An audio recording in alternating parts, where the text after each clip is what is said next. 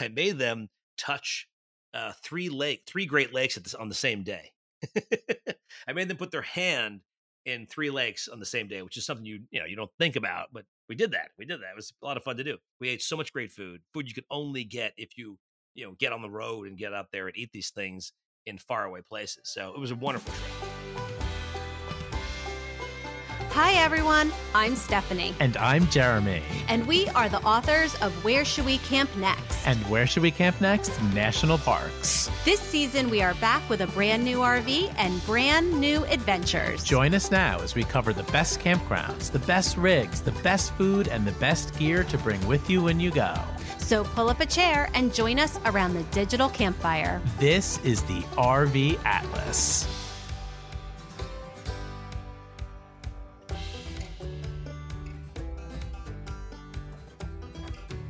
Hello, everybody, and welcome to today's episode of the RV Atlas.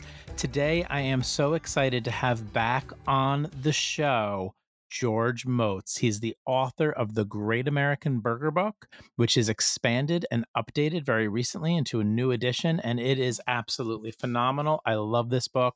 It has regional burgers from all across America and international burgers that you can try to make at home or while you're camping. George is going to go through 10 of those awesome burgers on the show today and inspire you to get cooking this summer, whether it's 4th of July or beyond. Uh, we want you all making amazing burgers at the campground. George was on the show about four years ago, and we did an episode called Great Campgrounds Near Great Burger Joints, and we paired awesome burger joints with awesome campgrounds. Today, he's going to be specifically talking about this great American burger book, which I really think of as an American classic. So it has all the recipes for all these amazing burgers. So it's a cookbook, but it's a lot more. It also has uh, an introduction to each of the burgers, the history of the burgers, where you can find them, what states they're in, what places sell them. Uh, and it's really uh, like a road trip across the American landscape that will help you find amazing burgers that you can then reproduce back at home. So I love this book. I think of it as a true classic like Jane and Michael Stern's Road Food. I want everybody to get a copy of the Great American Burger Book. And we're going to come back in a second. We're going to welcome George on the show. We're going to talk about his career in general as a leading burger authority in the country, and also uh, just about the book in general and the different parts of the book. And then George picked 10 burgers that he wants to tell you about so that you can try to make them at the campground this summer. So we'll be back in a second to talk to our friend George Motz. But before we do so, we have a sponsored message from our friends at Blackstone Products. The sound of bacon or burgers and steaks sizzling is the sound that you crave this summer. Blackstone is the original flat top griddle with more than 9 million griddles sold. Blackstone is the way that America cooks in the great outdoors. You can cook everything you can on a traditional grill and a thousand things you can't. Want an incredible breakfast? How about lunch or dinner? The solid steel flat top infuses the flavors. Pick the size and style that's right for your next camping trip. The 17 inch and 22 inch griddles are easy to store in your RV and still have the space to feed the hungriest army. There's even a portable Blackstone with an air fryer built in. Talk about variety. With Blackstone, you can cook anything, anytime, anywhere. They even make a portable pizza oven that you can bring camping. For outdoor cooking fun and flavor that you can't find anywhere else, go wherever griddles are sold or head on over to blackstoneproducts.com. And remember, if it's not a Blackstone, it's not a griddle. Welcome back to the show, George Motz. How are you? It's been a few years. It's so great to see you. Good to see you. We look like we're twinning now, can, here. We do look like we're twinning a little bit. I think you're pulling off the look a little bit better. And you've got an RV in your background and you've got an yes. RV on your shirt. Yes. Um, so so you're ready to be on the RV Atlas today. Congratulations on the newly expanded and updated Great American Burger Book, How to Make Authentic Regional Hamburgers at Home. This is an absolutely beautiful book. So congratulations on this re-release. Well, thank you. Thanks very much. It's it was a, a labor of love. It always has been labor of love, and I tell people all the time that uh, making a cookbook is not for the faint of heart. That's for sure, because it is probably the most difficult thing I've ever done in my life um, is uh, to make a cookbook. Well, and this is not just a cookbook, too, right? Like it's it it is full on a cookbook. I mean, the recipes are in here for all these amazing burgers, uh, but there's a there's a lot more in here. Um, so tell us what, you know, we're going to get into 10 specific burgers that we want to inspire people to make while they're camping this summer. But also, just could you give us a snapshot of, of what's in this book, which I'm going to make a claim right now uh, an American classic. And I think this is going to be re released you know over and over again um, in the coming years so so give us give us the broad picture though of, of everything that's in it well, so we updated the book, which basically meant that we took the original recipes and didn't touch them because because they're classic recipes. And to me, there's no reason to mess with it because they were all, as far as I was concerned, they were perfect. we did the best we could. I'm very good at like making sure that we're making good burgers and making good burger recipes. That is, but in the updated version of the book, we um we added we basically added 27 recipes and that includes sauces and things that go the the accompanying recipes that go along with these burgers but we also added a section of the book uh, that's called International Favorites. And I put five burgers that I love from around the world that are specifically historically significant burgers that have left the US and gone out into the world. And this is their translation in, in five different countries around the world. It took a hard, it was a, it was a hard fought battle to, to uh, convince my editor uh, that uh, the publisher that we uh, needed to make this happen because they said it's an American hamburger book. I said I know, but there's something to be said for the international uh, response to the American hamburger. And these burgers are all very historically significant that go back, in some cases, 50, 60, 70 years. And we're going to get, we're going to talk about one of these and in the 10 burgers that you select. And you've selected 10 that people can, can make on a flat top while they're camping. So everyone stay tuned for that. So you added the international section there's also a, a, robust introductory section, and I really liked that part of the book. Just you know, for if somebody's just getting started, um, some tips there. So, what else is in the introduction that might help somebody get started and become really good at making these burgers? I've read a lot of cookbooks that just jump right into recipes, and I've always thought to myself that doesn't make any sense. I think you have to have some kind of context. Um, you know, in the old days, there was the joy of cooking, Enjoy Cooking has a lot of context, but it's more like technical context and charts on how to, you know, how to, how to, you know, uh, convert, convert me- uh, measurements and that sort of thing. But I noticed that cookbooks today, um, the best cookbooks I think for me, the ones that I like to use, the ones that create context in in the way that uh, puts you there, that puts you in the right head headspace to make the, to, you know, not just make that food, but to also be in like the historically, you know, accurate moment and to know what it's like to make these burgers. So I have a section in the book called uh, "Tools of the Trade," which is you know people think, oh, what do I need? I need a pan and a, ha- and a spatula to make hamburgers. But there's also a few other things you can do uh, that are inexpensive in the kitchen uh, to up your game. So I have a tools of the trade. I also have a um, a section of the book on how to how to speak to your butcher, which sounds like you know what do you mean? Just I tell him what I want and I get it. Like no no no no. There's this sort of a nuance to speaking to a butcher that people don't really realize uh, and which can be very successful no matter where you are in, in the country. Uh, and also, there's another section called like hamburger architecture, which I think people don't think about. And we were talking about sections to put in this book, and I realized that no one really talks about how a burger is built and uh, how important the integrity of a hamburger is. Uh, and so I have a section on basically literally called uh, hamburger architecture. And what I what I want to communicate to our audience here is that George, you you, you kind of like to keep it simple in a way that really translates well to camping in terms of like keeping ingredients simple. That, that you give that list of the tools of the trade. It's not that extensive though. I mean, somebody could keep all that stuff in their in their camp kitchen, but then also in general, you know, when you get into these burgers, I loved in the beginning there was this uh, analogy like a great burger should be like a haiku, and it have should have some sort of self imposed limitations. So when you look at all these burger names, you could kind of go, oh, oh, this is a little intimidating, but it's really not. Like the whole approach you take and all of these burgers are really not that intimidating to try and make at home, I don't think. They, uh, you're right. They, um, they can't. Some of them can be. I mean, the, the nice thing about the book is that I would say most of the burgers in the book are pretty straightforward and easy to anybody can make them. I, we had a show called uh, we created called Burger Scholar Sessions, which is you know it still exists on YouTube. Uh, we did five seasons of it, during the pandemic. And each one of the recipes that I present in Burger Scholar sessions, I show you how to make it within a matter of five or six minutes. So it can't be that difficult. Some of them are very difficult. Some of them are, I'm not going to lie. Uh, we spend a lot of time thinking about these, and some of them involve special apparatus to make it work. But for the most part, I'd say most of the recipes in the book are very straightforward and only involve a few ingredients and simple simple methods.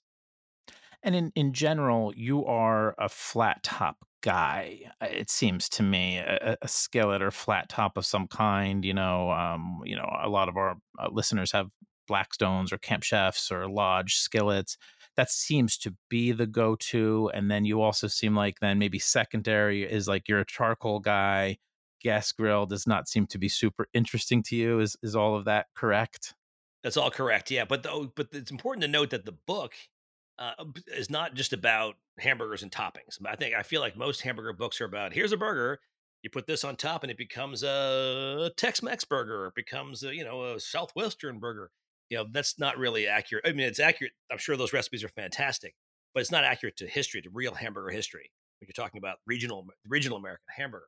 Um, so to that end, the book is uh, uh, you know mostly about uh, burger history and method. So I always like to say that method plays a very important role in this book because some of the some of the burgers are poached, deep fried, steamed, um, smoked. I mean, there's a lot of different ways you can make a burger, and I cover pretty much I think all of them. Uh, But there's little things that you drop in that that have changed the way I make burgers, and eh, and you know there there's you know hundreds and hundreds of different different tips and uh, approach and the architecture and all that stuff. But even just the the way you recommend to do the hamburger buns, it, like simple but perfect, right? How should every this Fourth of July when everybody's camping, tell everybody what to do with their hamburger buns, please. well, there's, well, uh, there's a bunch of different things you can do with your hamburger buns, but one of the most important is to toast them in a pan with some butter. You know, you can put them. It's it's fine if you want to take a an open faced uh, bun and put it on a on a hot coal hot coal you know grill and toast them. That's very dangerous. You have to be careful because you could. I mean, it only takes a matter of seconds to ruin a bun over a flame. You have to know where the heat is. But the best way to do it is to prep them ahead of time, um, just ahead of time. Put some butter in a pan and cook them in a flat top so they get nice and toasty. You need to create that barrier uh, so that when you when you make the your burgers, the juices don't disappear and, and into the bottom of the bun and basically destroy it. That that is so simple, but it changed my burger game. Now, now, George, the Great American Burger Book, I really look at this as a- as a classic. You know, as a book that everybody should have that's into making burgers. Uh, and we're going to get into these ten awesome burgers, but I just have to, you know, backtrack a little bit here. Um, how did you get into this this burger game and be and become sort of the authority on on burgers in America? I mean, what what a journey! Where did you start with this, and and then we'll move into the burgers after that.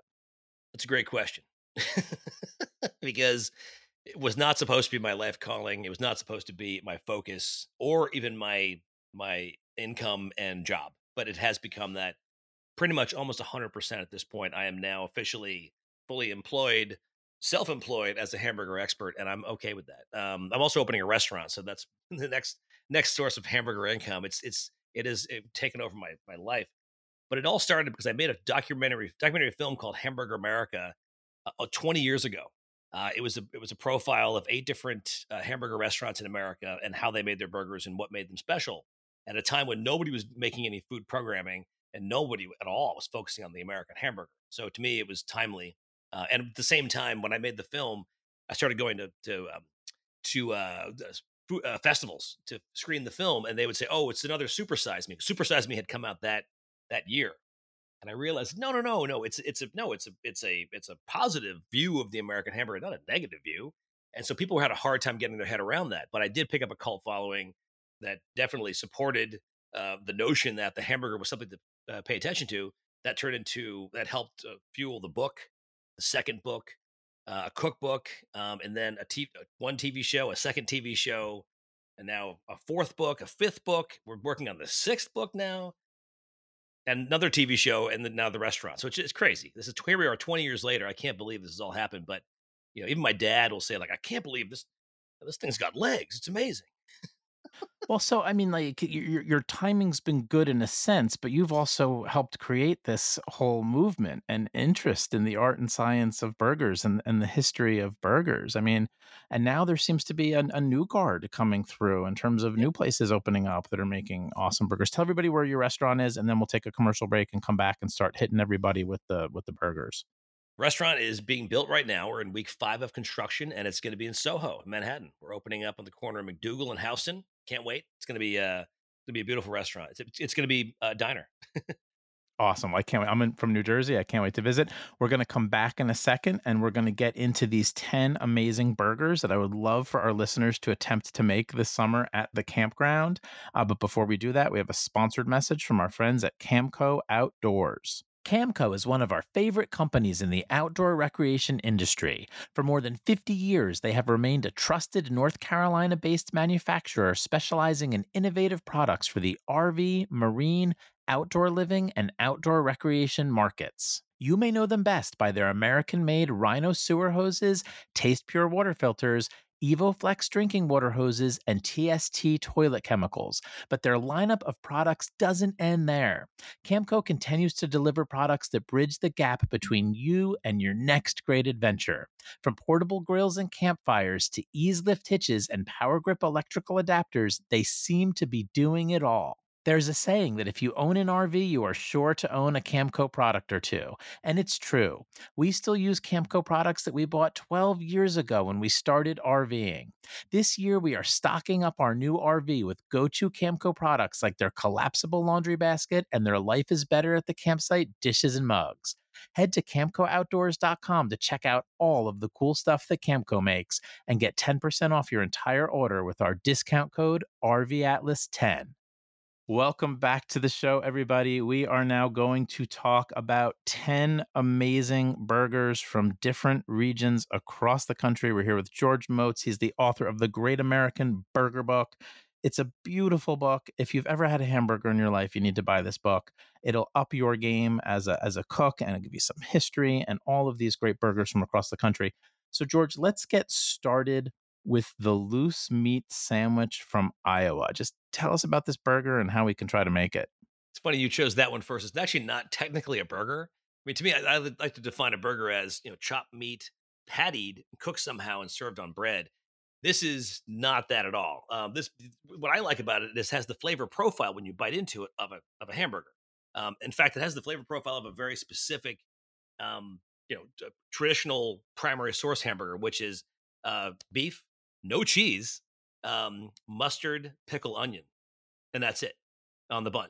Uh, and so that right there, that I mean, that goes back to the dawn of the hamburger when the, the really the, the, the first three ingredients together were were mustard, mustard, pickle, and onion, um, on with no cheese. This, this actually predates cheese. So the beauty of this sandwich, by the way, is you can make it at home. You can make it. You make it in a pot. It's so easy. You don't have to actually. You don't, you don't need a flat top. You don't need a pan to cook this thing in. You basically need like a stock pot, and you crumble beef and you cook this. You basically steam the beef with a little bit of a little bit of uh, salt. You drain off the fat, and then you end up you put this onto a bun and serve it with mustard pickle ketchup. Sorry, mustard pickle onion, not ketchup. Do not use ketchup, um, unless you want to, of course. But that may ruin it. Uh, but so, but it's a very simple. It's also you can make it for a group. I just did it. We did an event in New York City where we had to feed seventy people in a matter of minutes, and it's, you just take a scoop, scoop of beef on the bun. It's already been what we call doped with mustard pickle onion, and send that out to the crowd one at a time. I mean, it is so fast. Is this a bit of an outlier in, in, in the book in terms of the, the construction of it, as opposed to, you know, like most of the rest of them are a bit more traditional in, in making them? Yeah, I mean, to me, it's just another another piece of the um, of the hamburger fabric and puzzle in America, where it, it, people do consider to be in the hamburger family for sure, even out out in Iowa. Um, people, it's beloved in Iowa. In fact, people maybe know it in Iowa as the Maid-Rite because the Maid-Rite Corporation um, what they did was they they popularized it for sure. Um, and they have their own spice pack that they put in their uh, in their beef, which is I think not just salt. So the traditional way to make it is, is with just salt. Uh, but the made you can you can find a Maid-Rite just about anywhere in, in Iowa or the surrounding states. Um, and it is actually a pretty tasty experience, but it's a franchise. All right. Well, we're working our way through the Midwest here, which seems like a burger stronghold, for goodness sake. There's no question um, about it. Get, is it your favorite region? I was going to ask you later, but I'll just ask you now. Is it your favorite region? Yes. And I'll tell you why. Uh, because I like to say that there is something I call the Burger Belt, which runs from Texas all the way north to Wisconsin.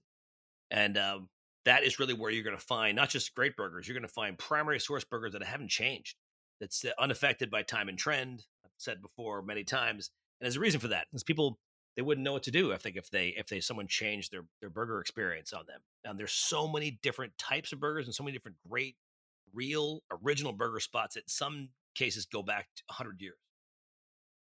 All right, so give us the olive burger from Michigan, please. The olive burger.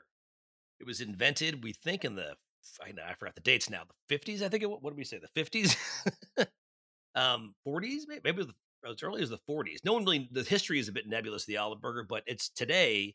You're only really going to find it in central, southern, and western Michigan. You won't find it in. People in Detroit don't know what an olive burger is. For example, it's on the east side of the state. uh, but you get up to Lansing, where it's really that's the epicenter is right around Lansing. Um, it's a simple simple burger. All you have to do is take cocktail olives. Hey, if you're if you're already having you know gin and tonics in the RV, take some of those cocktail olives, chop them up with, with pimentos in, fine, whatever. That's also good.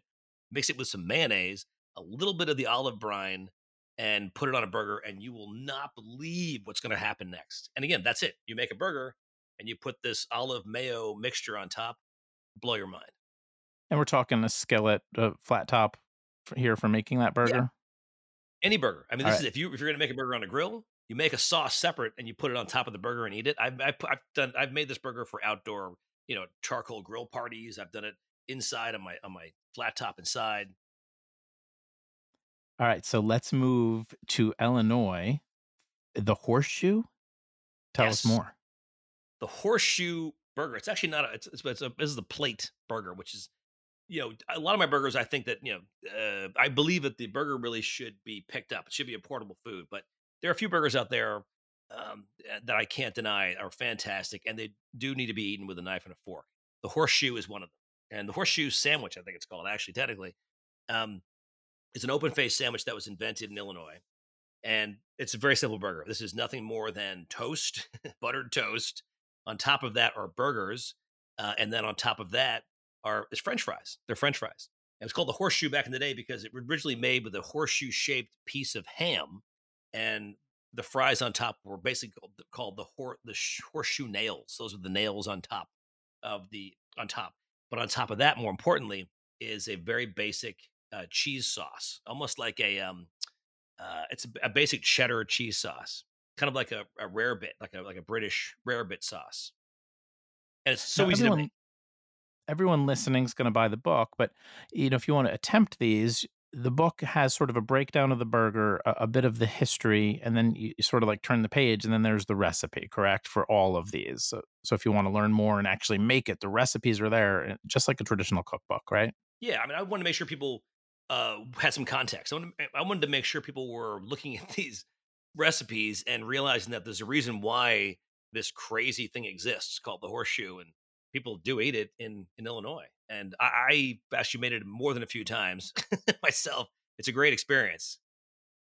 I I love the the setup and the history for each of the burgers, and and it feels like you're sort sort of in, enshrining these burgers, right? And there's even a, a few examples of places that have closed, and instead of leaving them out of the book, I believe you you sort of wanted to pay tribute to them, right? Absolutely. I mean, the, the, once a place, people forget that once a place goes out of business, it's gone. Um, it's the history is also lost with that closure. Uh, and it's very sad. I mean, I have a hard time talking about it sometimes because there are so many places, unfortunately, that have closed, even recently, places that have closed where we have to hurry up and capture the history and make sure there's the photos are saved and make sure that the recipes are under, understood so that we can continue on and make these things. I mean, a few places have opened up again, which I, I find fascinating. And basically because there was a little bit of support behind it. My people or people who believe in the hamburger, the hamburger history, and also because someone saved the recipes. I can't even tell you how many places actually have recipes that are in someone's head.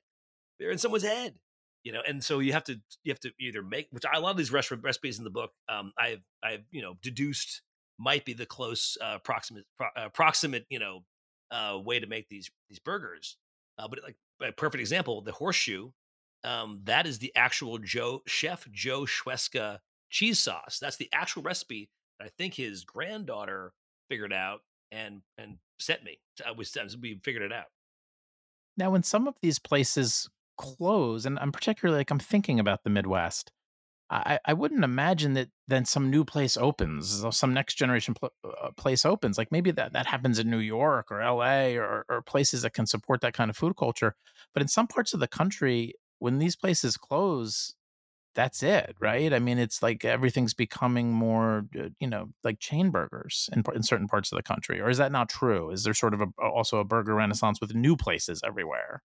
There are new places, uh, which is great, but at the same time, um, there are places that are closing that will not ever come back, unfortunately. Um, but this is why it's important to appreciate hamburger history because these places do need to exist. And I tell people when they walk into a hamburger restaurant to not just walk in and eat the burger, but appreciate the burger, appreciate the person who's making the burger, um, and go up to them and say, "Hey, I learned about this from George's book," or "Oh, someone told me on on, on an RV podcast that I should go check out this burger," because that gives them the the sense that there's something special, that they're not just another like food provider, that they know they know that they're special to begin with, but they really know how important it is that they stick around. That's the most important. Absolutely. All right, let's talk about is it the the gum cheeseburger from Indiana? Did I, I my notes are sloppy here. What is that one? Okay. The gum cheeseburger. It's actually spelled without without without uh, vowels. Burger. um, this is actually a sloppy Joe. Um, there's a, there's a great story there you have to read, and I can't tell the whole thing right now, but it comes from a place in uh, in Columbus, Indiana. The, pl- the place where it exists is a story unto itself. It's just truly incredible the place, the whole, they should lift the whole place up and put it in the Smithsonian, as far as I'm concerned. But it needs to be, it needs to stay in Columbus, Indiana. But honestly, if it was, if it was, if the world was coming to an end, put that thing in the Smithsonian, please. You know, um, it's an amazing place. But the gum cheeseburger is basically it's a, it's a sloppy Joe. It's a, it's a sloppy Joe, and it, it is the people do believe that the the lineage of the sloppy Joe may have come from this place, going back to the turn of the century. And in terms of like preparation, I mean, you prepare it like a sloppy joe. Any any toppings for it or anything like that? There, no, it's not. There's not toppings on this burger at all. It's actually all mixed in together. So you if you, you put cheese in the, the gum cheeseburger, but at the very end you throw the American cheese in, quickly mix it up, and then put it on on bread on toast. Uh, now, it's for an this amazing one, hamburger experience. Now, is this are you getting this at a couple specific places in Indiana, or is this widespread in Indiana? Is there a famous place that makes it? Yeah, so there's a place called Zaharakos in Columbus, Indiana, that makes that makes that has kept this tradition alive. I'm sure people also make it elsewhere, but as somebody pointed out to me when we were doing the research for this burger, that the word gum is, um, I believe, a Dutch word for sticky, not a Dutch, a Danish, Dan, Dutch word for sticky, I think. Um, it's, it's slang also for sticky, uh, and it makes sense because there were sandwiches. Um, there was the sloppy Joe, which we believe originated in Indiana, um, was basically a sticky burger. I want one right now. All right. So that's that covers the well, it doesn't cover the entire Midwest. There's a lot more from the Midwest in the book, and the book is divided into regions, which is really cool. Because, of course, what everyone does is they go to their region. And I'll confess, I did that, right? I went, I wanted to see what you picked for like New Jersey, New York, et cetera, et cetera. But let's uh, talk about some great burgers from the American West. So, how about the the Nut Burger in Montana? And I must confess, you know, I don't think of like Montana as a a, a great place for burgers necessarily. But tell us about the Nut Burger. Right. So, unfortunately, the place, as a, you know, a sad story, the place that created the Nut Burger closed this year, or actually closed, but two, closed during the pandemic. Um, but it's it's unfortunately no longer. It's the building is still there because the building technically where it was where it was a place called uh it's called Matt's Place in Butte, Montana, and Matt's Place is on the historic register the Re- register of historic places in America. So they can't tear it down, but the business is gone and it's still standing there. If somebody wants to, by the way, if somebody wants to buy a business, and open a hamburger joint, that's the place. It's an old old school drive-in where you drove up and you know into the building and tooted your horn, and someone came out and took your order. Um, but it's literally it looks like a house, looks like someone's home. Um, but the nut burger is very straightforward. It is literally nothing more than a burger. Make a burger any way you want, and then you make the they make the sauce, which is a um, this is a um, it's a combination of salted uh, sundae nuts like peanuts, crushed nuts mixed with Miracle Whip. Now, I know you're thinking it sounds totally insane and disgusting, but it's amazing because the salty nuts and the sweet Miracle Whip create the most perfect profile sauce you've ever had. It's really amazing. As you're talking, I'm thinking there's so many amazing road trips that you've taken to get to these places and so many people that you've met and so many stories and it's all intertwined in these in these burgers, right? I mean, this th- this book is sort of a love song to the American road trip too, right? I mean, you I think at some point in the book you even recommend, you know, head out on a on a road trip that's like burger themed and, and go find some of these places. Yeah, I, I yeah, I believe that I may be, you know, akin to Charles Kuralt in a way, a younger version of Charles Kuralt. Getting out there in an RV and doing this stuff. Uh, well, and he had a didn't he have like a second family in Montana? you were just talking about a burger from Montana. Not, I'm not not that side of my life. I, but the road tripper. road tripping, yeah, not not second family. All right, we will be back in a second with five more burgers uh, from the amazing George Motz from the newly expanded Great American Burger Book. But before we do so, we have a sponsored message from our friends at Yogi Bear's Jellystone Park Camp Resorts. Our family has been staying at Jellystone Park locations for 12 years. There are more than 75 Jellystone Park locations across the United States and Canada, and each one is unique, but our kids love them all because each Jellystone Park location has fun attractions like pools, water slides, splash grounds, mini golf, laser tag, and jumping pillows. Plus, there are tons of activities all day and all night long, such as foam parties, dance parties, wagon rides, tie dye, and movie nights. They even have themed weekends like Chocolate Lovers Weekend, Christmas in July, and Halloween weekends in the fall. Of course, we can't forget the fun of hanging out with Yogi Bear, Boo Boo, and Cindy Bear. And at Jellystone Park, you can stay in your RV or enjoy one of their awesome glamping accommodations, as many of their locations offer luxury cabins, yurts, covered wagons, and more. Make Jellystone Park a part of your family's vacation in 2023 because it's not just a campground, it's a Jellystone Park. To learn more and to book your vacation today, visit jellystonepark.com. That's jellystonepark.com. And please don't forget to tell Yogi Bear that Jeremy and Stephanie said hello. Welcome back to the show, everybody. We've got five more uh, classic regional burgers here with George Motz. He's the author of the Great American Burger Book. George, we're still in the American West, and I'm really excited to hear about this one because I'm going to Utah this summer and I'm hoping to try the pastrami burger. So give me the details. Yes. Yes. Utah is very fortunate to have the pastrami burger, and it only happened because of one guy who traveled, I think in the 80s or 70s or 80s from LA, where it was very, very popular, popular in the in the 40s, 50s, 60s, and 70s in Los Angeles. He traveled to Utah and was speaking to a relative of his. They were Greek, and they, he said, "What are you doing?" He said, "Oh, I'm. We're going to open up nightclubs. No, we should. We should make a pastrami burger." said, what? and that's quite a leap. I'm not joking. You, it's Salt Lake City is a hotbed of pastrami burger um, activity. It's truly incredible. You can go anywhere, I think, in, in, in any corner of the city and find a, a, good pastrami burger. One of my favorites is a place called Crown Burger, uh, which is there are a bunch of locations in the city, and they're very proud of their heritage. But you go to LA and there are way, way fewer pastrami burgers in the place where it came from than uh, than in, in Salt Lake City. Is it as simple as it sounds? A pastrami it on a burger, like what's the what's it, the what's the construction or the architecture?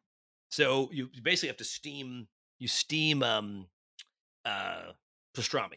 You basically render some of the fats out of it and steam it. You can you can, you can put it into a literally a steaming basket and steam it and then put it on put it on a burger with some with a really good so it's a really good sauce here. It's a great method uh, for a sauce here, which is um, something called Utah fry sauce. And the recipe's in the book. It's very straightforward. It's kind of like a like a like a Thousand Island dressing. Um, it's a little bit of a kick to a little bit better than just a straightforward Thousand Island dressing. Uh, and of course, you know, at Crown Burger, they make one of the best fry sauces. They won't tell me what's in it, but I kind of guess what's in it. Um, some people hinted at what might be in it. So it's a pretty, pretty uh, fairly accurate representation of a Utah fry sauce. But you have that Utah fry sauce, and you have a steamed, you know, soft, hot pastrami on a burger. It's a phenomenal experience. Beef on beef. I, am doing it this summer in Utah. I, I, cannot, I cannot wait. Now, there's uh, burgers from every region in the book. We're just talking about about ten of them. There's so many more in the book. Uh, let's go down south, which is an area which I really associate uh, with amazing road food in general. Um, talk about the Slug Burger in Mississippi.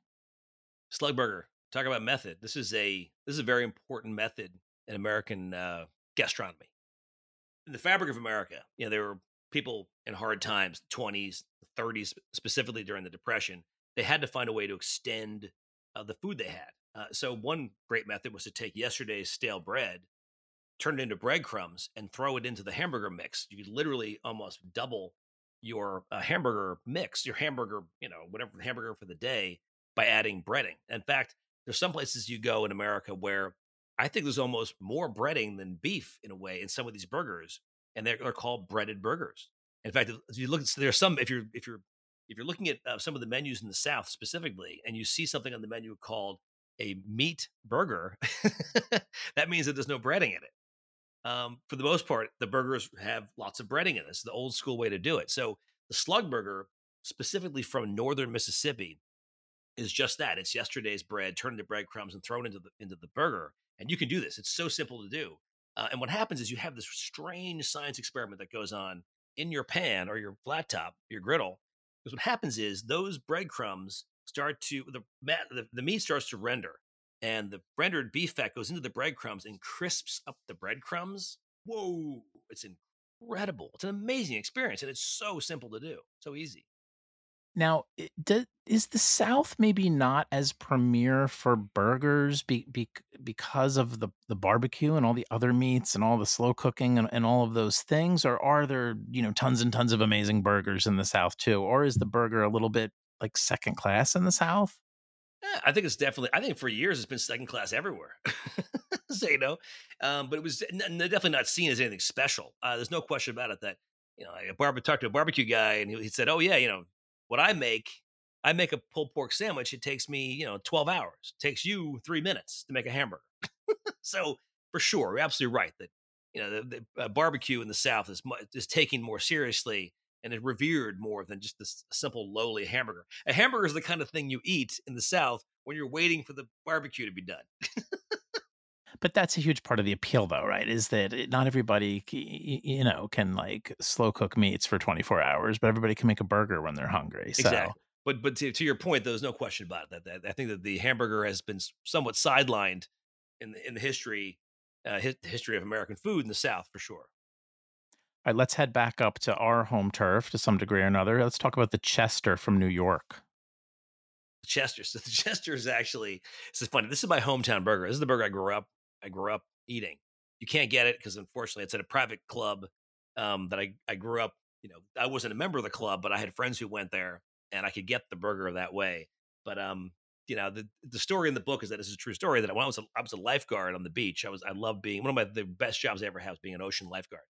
And what I would do is I would, you know, when I was 16, 17 years old, as I would run down to the neighboring beach club and get two Chesters, eat them, and then walk back to work. it's a very straightforward burger. It actually comes from the idea, I believe, came from Friendly's. If you know what Friendly's is in the north, the mm-hmm. Northeast, uh, on the Friendly's menu, it's still there. It's called the setup. And this, and I don't know why it's called the setup, but it's called the setup, and it is literally nothing more than a hamburger patty inside of a grilled cheese and a grilled cheese specifically made with American cheese and white bread. That's that's a that's a setup. Well, you add onions to it to make it a setup, but the version that we find on the East End, you know, that, that I grew up eating at this one private club, uh, was invented by a friend of mine named Chester. so he took the thing and just didn't add onions, and it became known as the Chester. And so in, what in I did, though, bre- go ahead. I was going to say, I, I did. I took it a step further, and I took the Chester uh, and I combined it with another burger from that I love from uh, from from Wisconsin, from up north of north of uh, Green Bay, Wisconsin.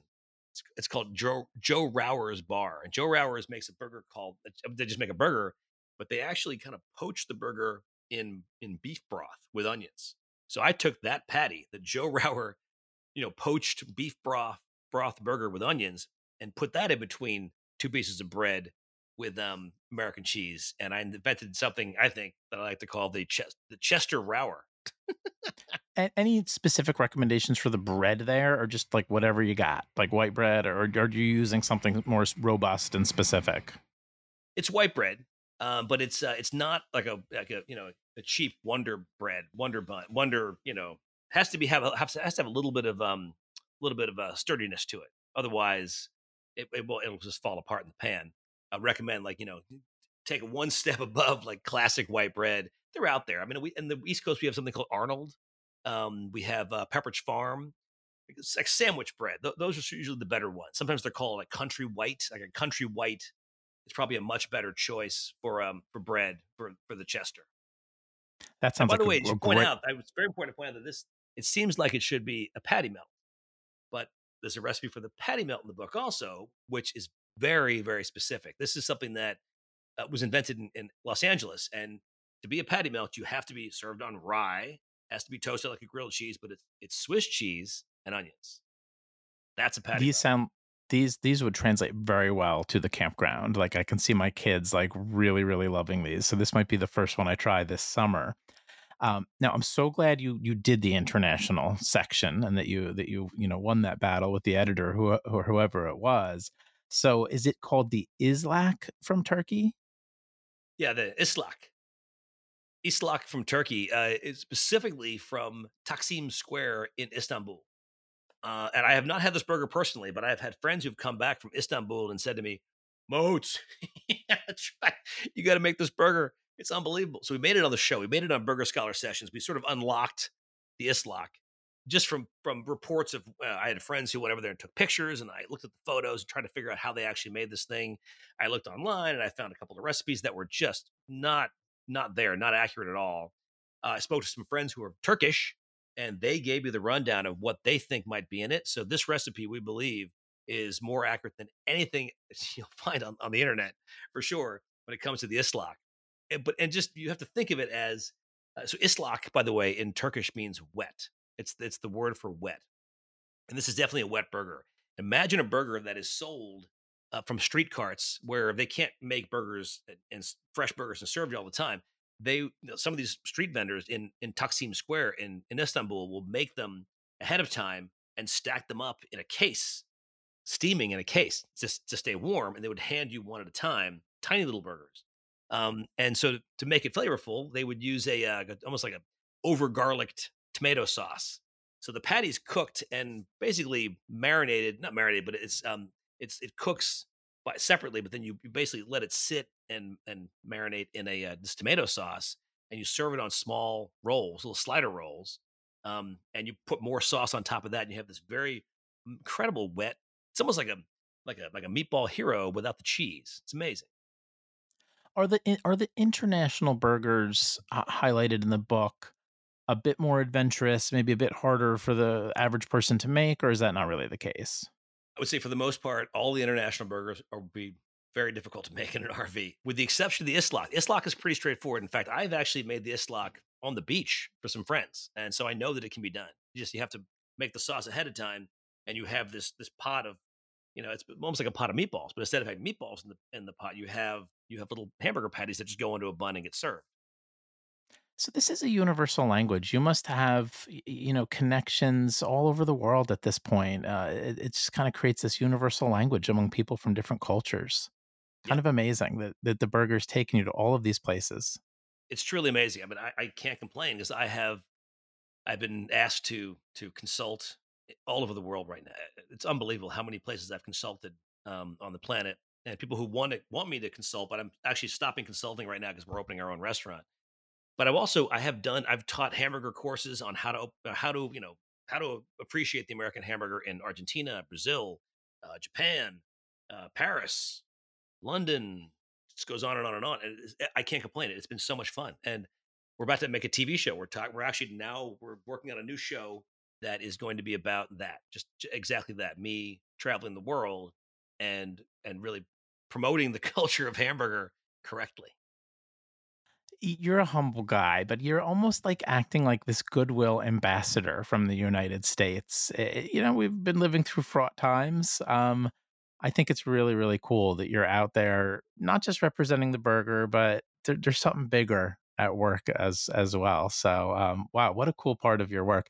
Number ten, we're gonna cheat, and we're gonna do. You have um, a section at the end of Oh. sides Yes. and you wanted to talk about hamburger stuffing, which I think is something kind of special to you. So break this down for us. specifically cheeseburger stuffing. I'm very, very proud of this recipe. This is a recipe that I, I made up on my own. Uh, well, they're all made, a lot of them of my own, but this was one that I'm very proud of because I, I surprised my family at Thanksgiving one year and made this. I didn't really tell anybody. People were scooping into this, you know, this, this, uh, some people call it, if you're in the South, it's called dressing. If you're in the North, it's called stuffing. Literally the stuff that, you know, you, eat with th- uh, Thanksgiving, Thanksgiving dinner. We normally have a bunch of different stuffings. Someone has a problem. They don't, they don't want giblets so we have a non-giblet stuffing. We have a you know everyone's we have a um, we have a uh, southern dressing which is very important. It's, it's um has clams in it. So we have a clam like an oh sorry oyster oyster dressing it's called, which is basically stuffing with oysters in it, but very made very specifically. I introduced this cheeseburger stuffing once, didn't tell anybody what it was. Everyone was like, "What? This is amazing! What is this?" So basically, what I did was I I thought I thought about the stuffing recipe, and it's basically a, it's a deconstructed cheeseburger um, a hamburger uh, with with uh, very specific spices, what I like to call the um, the uh, Simon and Garfunkel, the you know uh, parsley, sage, rosemary, and thyme. you know? Is that literally it? yeah, really, that's it. I mean, that's really parsley, sage, rosemary, and thyme is the is the, what the flavor profile of any Thanksgiving stuffing. And it's also, you know, of course, you know, are you going to Scarborough Fair? Is the so, so, we do call the, the, give it the full. It's called the full Simon and Garfunkel. You do that to your to your broken down elements of basically, you know, you've got what what is what is the uh, stuffing but bread crumb, bread, uh, you know, bread cubes, dried bread cube cubes. We I take in the recipe. I basically take a hamburger buns and chop them into cubes and dry them out. Uh, the, the meat portion, which would normally be sausage, uh, in a in a in a, uh, in a, dressing or a stuffing. In this case, I'm obviously using ground beef. Um, the flavor profile, the butter, it's all there. There's a lot of butter in um in stuffing, and then you end up with this thing. It's basically it tastes like Thanksgiving stuffing because of the parsley, sage, rosemary, and thyme. that so was it a hit? I mean, did everybody love it? Oh, we, I, so so the I did it one year, and then a bunch of my my nieces and nephews uh, said, "Oh, please tell me, Uncle George, you're bringing back that cheeseburger stuffing." and you better have done so. If oh, yeah. the nieces and nephews ask portion, for it, you got to do it. Double portion. Uh, they were very happy. George, I'm blown away that by this book. Um, a- any of our listeners, it's the Great American Burger Book. It's an expanded and updated edition. If by any chance you have the first edition, there's a lot of new stuff in this. It is absolutely worth getting.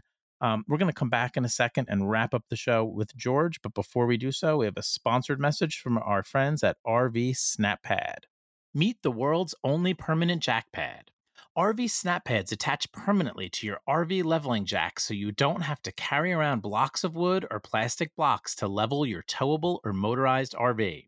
Simply snap them on one at a time and you're all set. RV snap pads go on in seconds and provide a lifetime of stability on the road. They are built for wanderers, adventurers, and vacationers just like you. SnapPad also now makes non permanent leveling accessories for plastic levelers and buckets. They make everything you need to have the best leveling experience possible in your RV. We added RV snap pads to our travel trailer two years ago and love their durability, design, and functionality. They also make setting up and breaking down camp faster and easier. Finally, SnapPad recently collaborated with Camco Manufacturing to release the most durable, rugged, and stable scissor jack stabilizer available today. Head over to rvsnappad.com and use their Submit Your Rig tool to answer a few quick questions, and they will find you the perfect set of snap pads for your towable or motorized RV. Join the RV SnapPad revolution today. To find out more, visit rvsnappad.com. Welcome back to the show, everybody. We are wrapping up a terrific episode with George Motz, uh, talking about uh, amazing burgers from the Great American Burger Book. Uh, George, you also have some, you know, RVing in your background here. You've done some pretty cool RV trips. Can you tell us a little bit about those? I, I don't own an RV, but I do. I love to go RVing. There's no question about it, and I've been doing it for many, many years. I mean, I've been renting renting RVs uh, for about 30 years now. And there's a lot of great places to rent RV, which is fantastic. It's gotten much better too, by the way. the old days, it was very difficult to find, you know, there were only one or two choices. Um, and a lot of them were local. You, locally, you could find the RV rental. But now there's so many choices out there. It's amazing. And there are also different sizes you can rent. Uh, there are more sizes and, and there, there, are more um, uh, more places to put an RV now, which I feel like it's great. I feel like it's really become a, a great, it's become an easy thing to do in a way. And so over the pandemic, uh, the first year of the pandemic, we um, I rented an RV and circumnavigated um, the I circumnavigated Lake Michigan.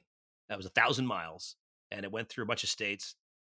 Went all the way up through Michigan, through the uh, upper peninsula of Michigan, and then back down through Wisconsin uh, and back to Illinois, and and dropped it off again in Michigan, and had a great time. And my my children and I were and my girlfriend were able to you know do things like we we I made them I made them touch uh, three lake three Great Lakes at this, on the same day.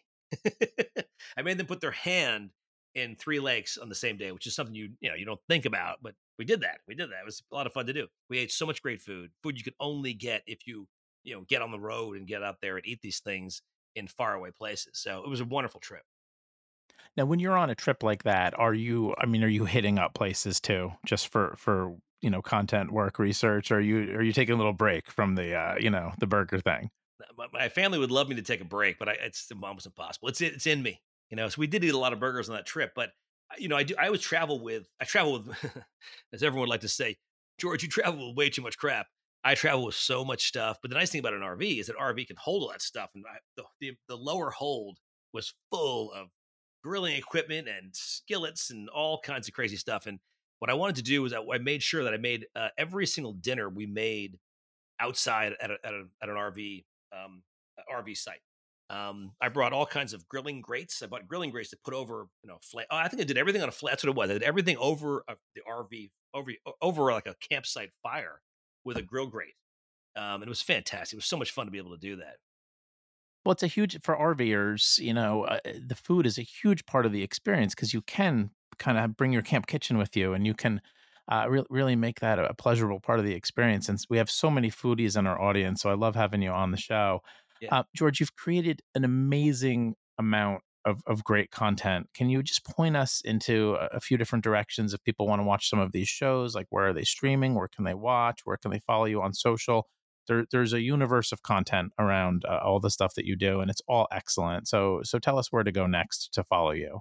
A lot of stuff out there. A good place to start is uh, my website, georgemotz.com. That that has a that sort of portal to everything that's going on, the books, the TV stuff, all that kind of stuff. That's probably a great place to start. Uh, but also, there's I'm on I'm on uh, First We Feast. Uh, First We Feast. If you go to YouTube and, and search for First We Feast, or even my name, all of our content is on there. I've been involved with the Burger Show for a number of years and the Burger Show spun off Burger Scholar Sessions. So all of those episodes, I think there's over 80 episodes uh, of Burger Show and Burger Scholar Sessions and other like offshoots we've done from from First We Feast Burger Show. There's also I have my own YouTube channel, uh, which is not that. I mean, I think it's got good stuff on it, but it's not very robust. I apologize, but there is there are some recipes on this, mostly recipes and content um, that I make personally myself. Uh, but most of the stuff goes you know, towards First We Feast. Um, I just also signed a contract for my next book, so we're making remaking Hamburger America. That's happening, and I'm opening a restaurant in uh, August. So. You are a busy guy. I'm so impressed by all the amazing content. I really appreciate you coming back on the show. This is George's second appearance on the RV Atlas. I'm going to link in the show notes to that first appearance. And everyone has got to pick up a copy of the Great American Burger Book. It's an expanded and updated edition with lots of new content in it. It's actually it's a beautiful book uh, all kinds of tips in there for process, for the tools of the trade, for hamburger architecture, and then of co- course all of these amazing burgers, which are such a, a part of uh, American culture and American history, uh, and then the recipes too. So it is it's kind of two books in one to me, and I, I absolutely adore it. Uh, I put it up there with something like Jane and Michael Stern's uh, Road Food as as an American classic that will be there will be edition after edition of of this book. So thank you so much, George, for coming on the show, and thank you. You know your your your passion has inspired so many other people, and I'm hoping that this summer at the campground that everybody gets a copy of this and dives in and tries to make some of these burgers. So thank you so much, George. My pleasure. Thanks for having me on again.